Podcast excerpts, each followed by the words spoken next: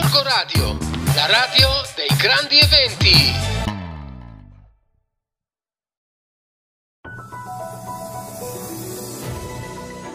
Buongiorno ascoltatori di Gorgo Radio e lettori del settimanale Radar, sono Stefania Culurgioni.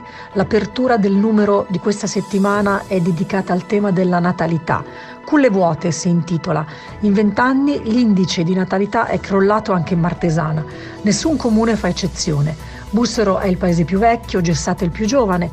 Tante le cause, anche economiche, tra queste il prezzo sempre più elevato delle abitazioni.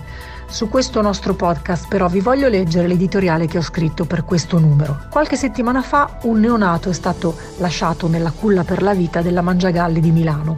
Accanto a lui c'era una lettera nella quale oltre al nome è specificato che è un neonato super sano. Fabio Mosca, direttore della neonatologia del Policlinico di Milano, ha commentato Una madre che abbandona il figlio con la speranza di assicurargli un futuro migliore vive una difficoltà che non abbiamo colto. Ezio Greggio ha poi registrato un appello per invitare questa madre a tornare sui suoi passi. Torna, ti prego, questo bambino è fantastico.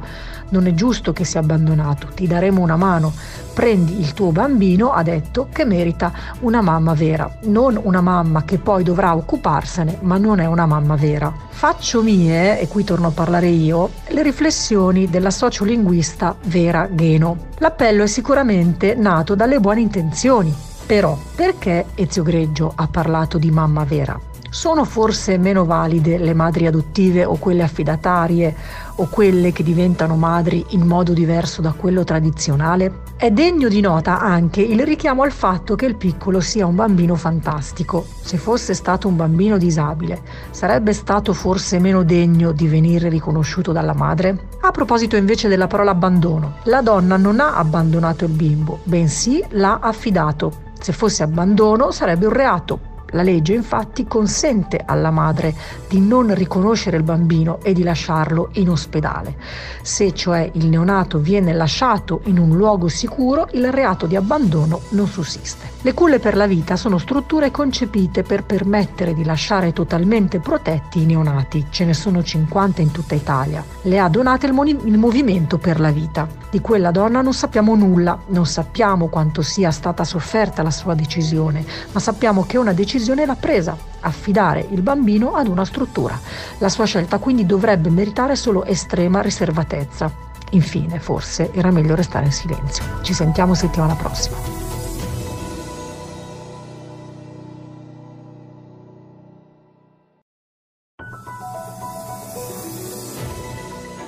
Daniele Fossati per il settimanale Radar, è il momento delle elezioni, il tema del momento è sempre quello, Radar cerca di andare in profondità nei programmi presentati dai quattro candidati alle prossime elezioni. I programmi sono sempre importanti perché al di là degli slogan, al di là dei comizi, al di là dei virgolettati che emergono poi dalle dichiarazioni delle varie liste dei vari candidati che vogliono governare Gorgonzola nei prossimi cinque anni, alla fine conta anche quello che c'è scritto nel programma e quindi contano un po' e le idee su cosa si può fare per le famiglie, per i giovani, per l'inquinamento, insomma spazio alle liste, spazio alle idee dei candidati e poi anche un approfondimento perché il centrodestra è stata la prima coalizione a presentare i propri candidati al Consiglio Comunale, con alcuni messaggi anche per il polo civico perché il centrodestra vuole rimarcare il fatto che tutti i partiti che potevano far parte di questa ipotetica coalizione ci sono, insomma, non c'è nessuno fuori dalla coalizione di centrodestra, vuole rimarcare la differenza tra sé e il polo civico.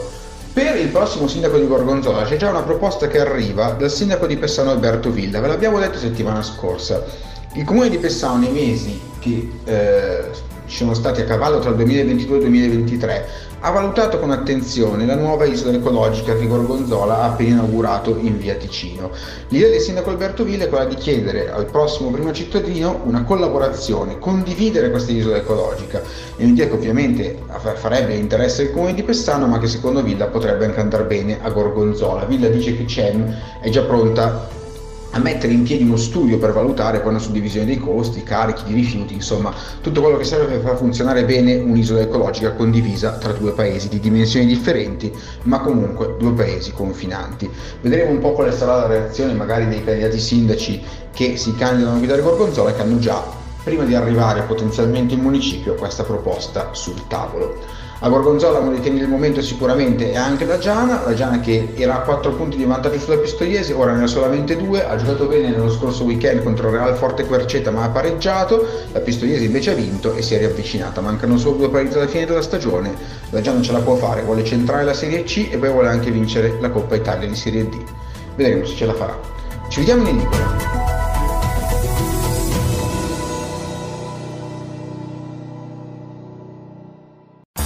Gorgo Radio, la radio dei grandi eventi.